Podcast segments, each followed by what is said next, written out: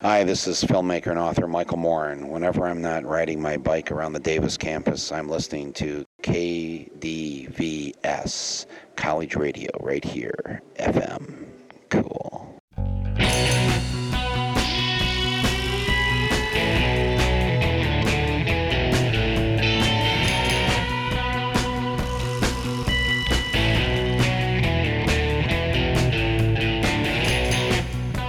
This is Radio Parallax, a slightly different perspective from a slightly different view, with topics that include matters in science, technology, history, politics, current events, and whatever we damn well please. And now the host of Radio Parallax, Douglas Everett. Welcome to the program. On today's program, we're going to uh, to point out that I guess imitation is the sincerest form of flattery. We're going to imitate one of our other co hosts here in the public affairs lineup on KDVS. Stephen Valentino, a few weeks back, had Joyce Riley, RN, on the program. Joyce Riley is a spokesperson for the American Gulf War Veterans Association and talked a bit about her DVD, well, her group's DVD, Beyond Treason, subtitled The U.S. Government's Long History of Conduct- Conducting Deadly Military Experiments. Uh, that was a good interview. We liked, uh, we, we, were interested in, in having Joyce Riley speak to you through our program, and she will do so today in the second segment. Stay tuned for that. And in this day in history, September 15th, 1810, in Mexico, revolutionary priest Miguel Hidalgo delivers a speech called The Cry of Dolores. It's repeated now each year in Mexico to celebrate national independence. So, happy birthday, Mexico.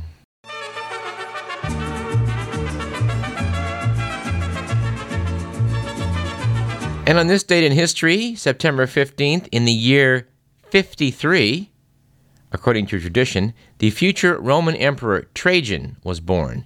He was the first Roman emperor to be born outside of Italy, originating in what is today Spain. We like to talk about politics and history on this program. Let's take a little moment to digress on this point of the Emperor Trajan and go back to the year 64. At that time, Nero was emperor of Rome. He was the last of the family of the Caesars. From Julius Caesar on forward to Nero, all of the uh, emperors were related. We'd remind you that in the year 64, a great fire destroyed much of Rome. The emperor, Nero, hastened back from a vacation to supervise the firefighting. But according to a story, he fancied himself a great artist and could not resist exercising his, his artistry by singing a song about the burning of Troy while accompanying himself on a lyre. This as he watched the flames from his palace window. This, of course, gave rise to the famous story that Nero fiddled while Rome burned. Well, actually, the fiddle, of course, had not been invented at that time. The musical instrument was the lyre. But. Uh, Nero was a very bad guy, and uh, when it was clear he was going to be assassinated, he committed suicide in the year 68. A few emperors followed, and in the year 96, an elderly senator, Marcus Nerva, was chosen to become emperor. He was the first of what are called five good emperors. He tried to rule humanely and to avoid arbitrary behavior, which was characteristic of the emperors from uh, the earlier period, which of course included Caligula and Nero. At any rate, Nerva only lived for a short time after becoming emperor, but he lived long enough to do something very sensible. He adopted Marcus Ulpius Traianus, or Trajan, who became emperor in 98. This started a sensible uh, pattern of having the emperor adopt a worthy young man and, and groom him for succession. And because we're, we're fascinated by these continuing uh, parallels, uh, looking at uh, Nero meeting his, his, his ill fate due to his bad handling of the disaster that took place in Rome, uh, we note another parallel in that Trajan took the Roman uh, legions and marched east into Armenia and down the Tigris Euphrates Valley, where he annexed that uh, oldest of all civilizations into the Roman Empire. It was rather short lived, however the province of Mesopotamia and Assyria, was uh, was let go after after uh, Trajan died and was replaced by another adopted son, Hadrian. Hadrian favored defensible borders, so he built a wall across northern England to keep the warlike Scots uh, north of that border and let the Tigris Euphrates Valley return to Parthian rule. He was followed by Antonius Pius, uh, who was another good emperor, and uh, Antonius Pius was then followed by Marcus Aurelius. So if you're keeping score, we had five good emperors back for an 80 year run in the old Roman Empire Nerva, Trajan, Hadrian, Antonius Pius, and Marcus Aurelius. Marcus Aurelius, however, as you're perhaps familiar with from the movie Gladiator, did something stupid. Instead of appointing a well groomed, worthy, adopted son to become emperor, he decided to roll the dice with his own gene pool and had his own near do well son, Commodus, take over as emperor. Commodus, uh, according to the history books, neglected his duties and became unpopular. He was assassinated in the year 192, and uh, the Pax Romana was just about over by that point as life became increasingly severe in Rome.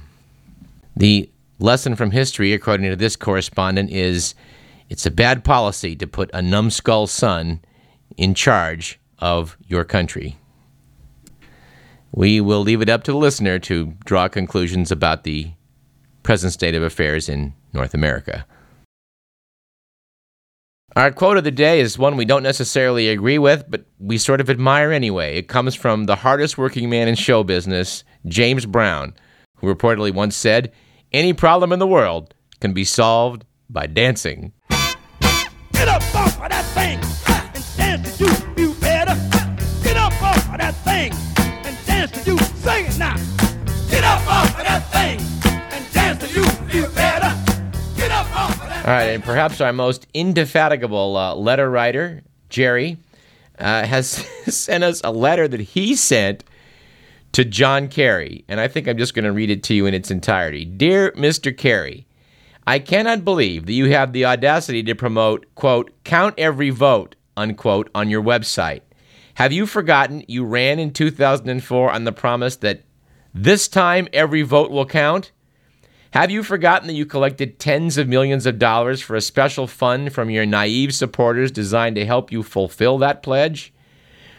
Surely you've not forgotten that you conceded the election with nary a peep despite evidence of massive fraud in Ohio and several other states.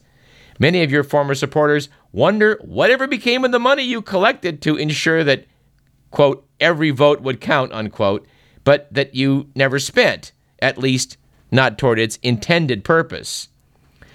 Your current activities make it quite clear you are again seeking the Democratic nomination for the presidency in 2008, despite your failure to ensure the integrity of the voting process in 2004. That is an insult to all those who voted for you, expecting you to keep your promise. Far worse, you are once again championing count every vote. That is like George W. Bush championing Gold Star Mothers for Peace. You are a hypocrite, Mr. Kerry, and a patronizing one at that. How dare you think we would fall for your phony commitment to fight for the integrity of the voting process twice? If you are ever again on the National Democratic ticket, I will vote independent. We have to side with Jerry on that one. What is John Kerry thinking? he did collect a lot of money to make sure every vote counted. And then what did he do? He like the next day, oh, I can't possibly be the I can't possibly be the winner here. I'm going to be the nice guy and just bow right out. None of that unseemly squabble like with Al Gore back in 2000. No, I'm just going to give up the ship. And we would like to remind you that you know, if you're with the statistical statistics department here at UC Davis, please uh, send us a letter at info at radioparallax.com and see if you don't concur with the statistical analysis, the opinion we offered on this show a couple weeks back, that the odds that uh, there was a national swing of uh, of exit polls of three percent to Kerry to two and a half percent for Bush, the odds of that happening by chance are approximately nine hundred and sixty thousand to one. All right, for future reference, I don't know whether we will be able to get Dean Orville Schell from the UC Berkeley School of Journalism to speak to you, the UC Davis uh, listening audience here, but um, I spoke to Dr. Schell's office yesterday. He's a very busy man, but May, yet uh, may, may, may come and talk to us about his essay, Bombs Away on Television News. This was uh, printed in the Los Angeles Times, September 12th, and I'd like to quote a little bit from that. I want to bomb the whole building, CBS chairman Leslie Moonves reportedly told his colleagues, as if his network's once legendary news gathering operation had become an enemy outpost within the larger Viacom conglomerate. As we've reported on this program numerous times, of course, as, as the news media becomes ever more infotainment, it seems clear that uh, CBS chairman Moonves believes that that's the direction we need to head in even more. Apparently, CBS has just been way too devoted to this hardcore, hardcore news concept. According to a profile in New York Times Magazine, Moonves believes it's time to, quote, break the mold in news, unquote, and reinvent the network. We don't have a choice, he said. Why is change so essential? It seems that American audiences don't like dark, Moonves said. They like strength, not weakness, a chance to work out any dilemma. This country's built on optimism. His solution, according to the Times profile, is to make his news programs more like his entertainment shows with, quote, better stories told by attractive personalities in exciting ways, unquote. Orville Schell notes uh, later in the essay that if avoiding dark becomes the criteria for broadcast, how will Americans learn about such stories as New Orleans and Iraq, never mind Sierra Leone, Kosovo, the melting polar ice cap, or the dying oceans, if only perky, upbeat stories and shows make it onto the air? Who will inform the public and play the watchdog role? Most correspondents, editors, and producers at CBS and elsewhere in the industry want to do serious journalism. But as the media gets increasingly ratings driven and profit hungry, fewer and fewer news division executives support them in this effort. The result is too many excellent broadcast journalists now feel discouraged, debased, and disgusted. Still later in the essay, Dr. Schell asks How will the public, which is, still gets most of its news and information from broadcast, learn what it needs to know? The reality is that it is increasingly less realistic to expect commercial broadcast outlets to effectively serve two masters the public interest and the corporate bottom line. We certainly hope that, uh, Dean Orville Schell from UC Berkeley will speak to us here at Radio Parallax. I'm crossing my fingers, and uh, we hope to have him on next week's show. And I think we probably should uh, have a more celebratory note of the fact that Israel has completed its pullout from Gaza.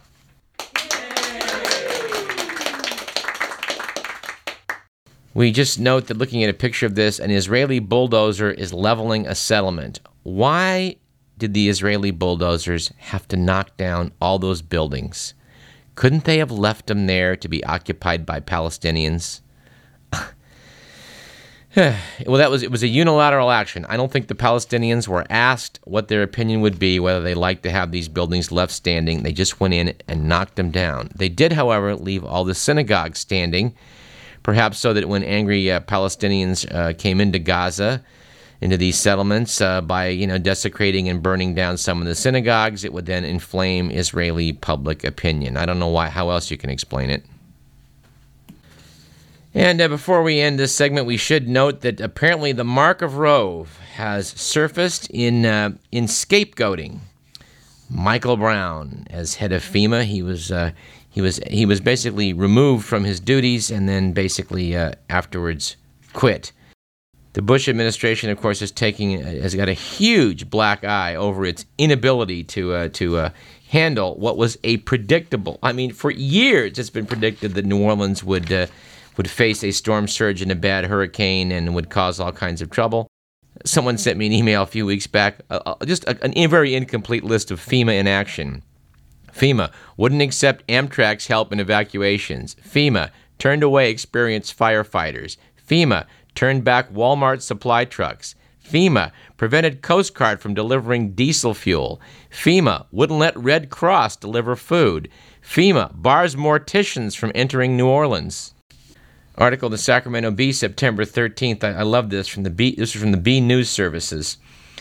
Noted that uh, in addition to the criticism for FEMA's poor response to Hurricane Katrina, uh, director Brown was accused of padding his resume, beefing up what little emergency related experience he had said he had before he was named general counsel of FEMA in 2001. Brown was named FEMA director in 2003. Perhaps not coincidentally, was a college friend of the previous head of FEMA, Joe Allbaugh, who served as director of Bush's 2000 presidential campaign. Brown had worked, Brown, I love this part, Brown, who had worked as an attorney for the International Arabian Horse Association and as a private lawyer, claimed to have been an assistant city manager in charge of emergency services in Edmond, Oklahoma.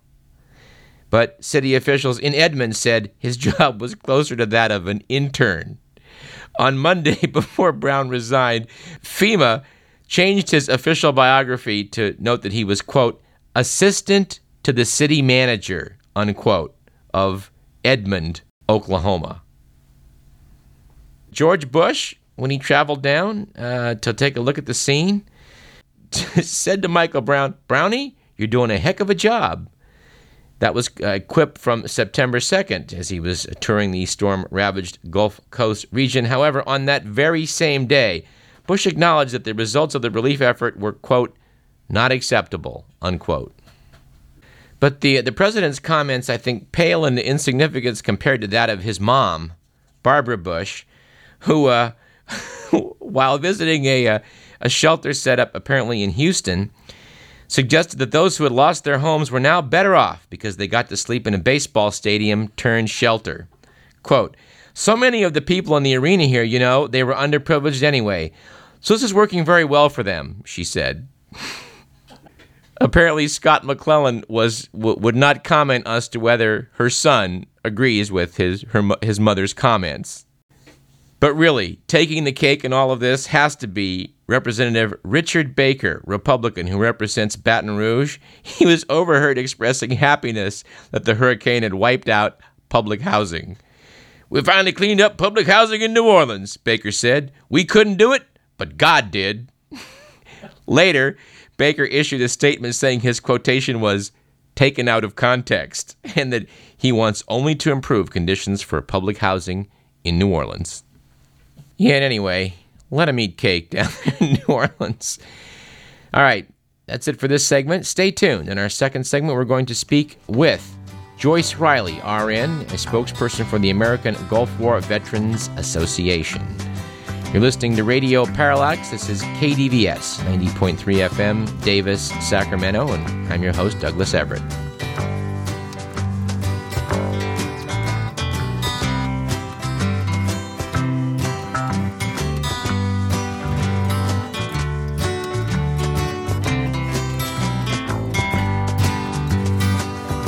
If my words did glow with the gold of sunshine, and my tunes were played on the harp unstrung, would you hear my voice come through the music?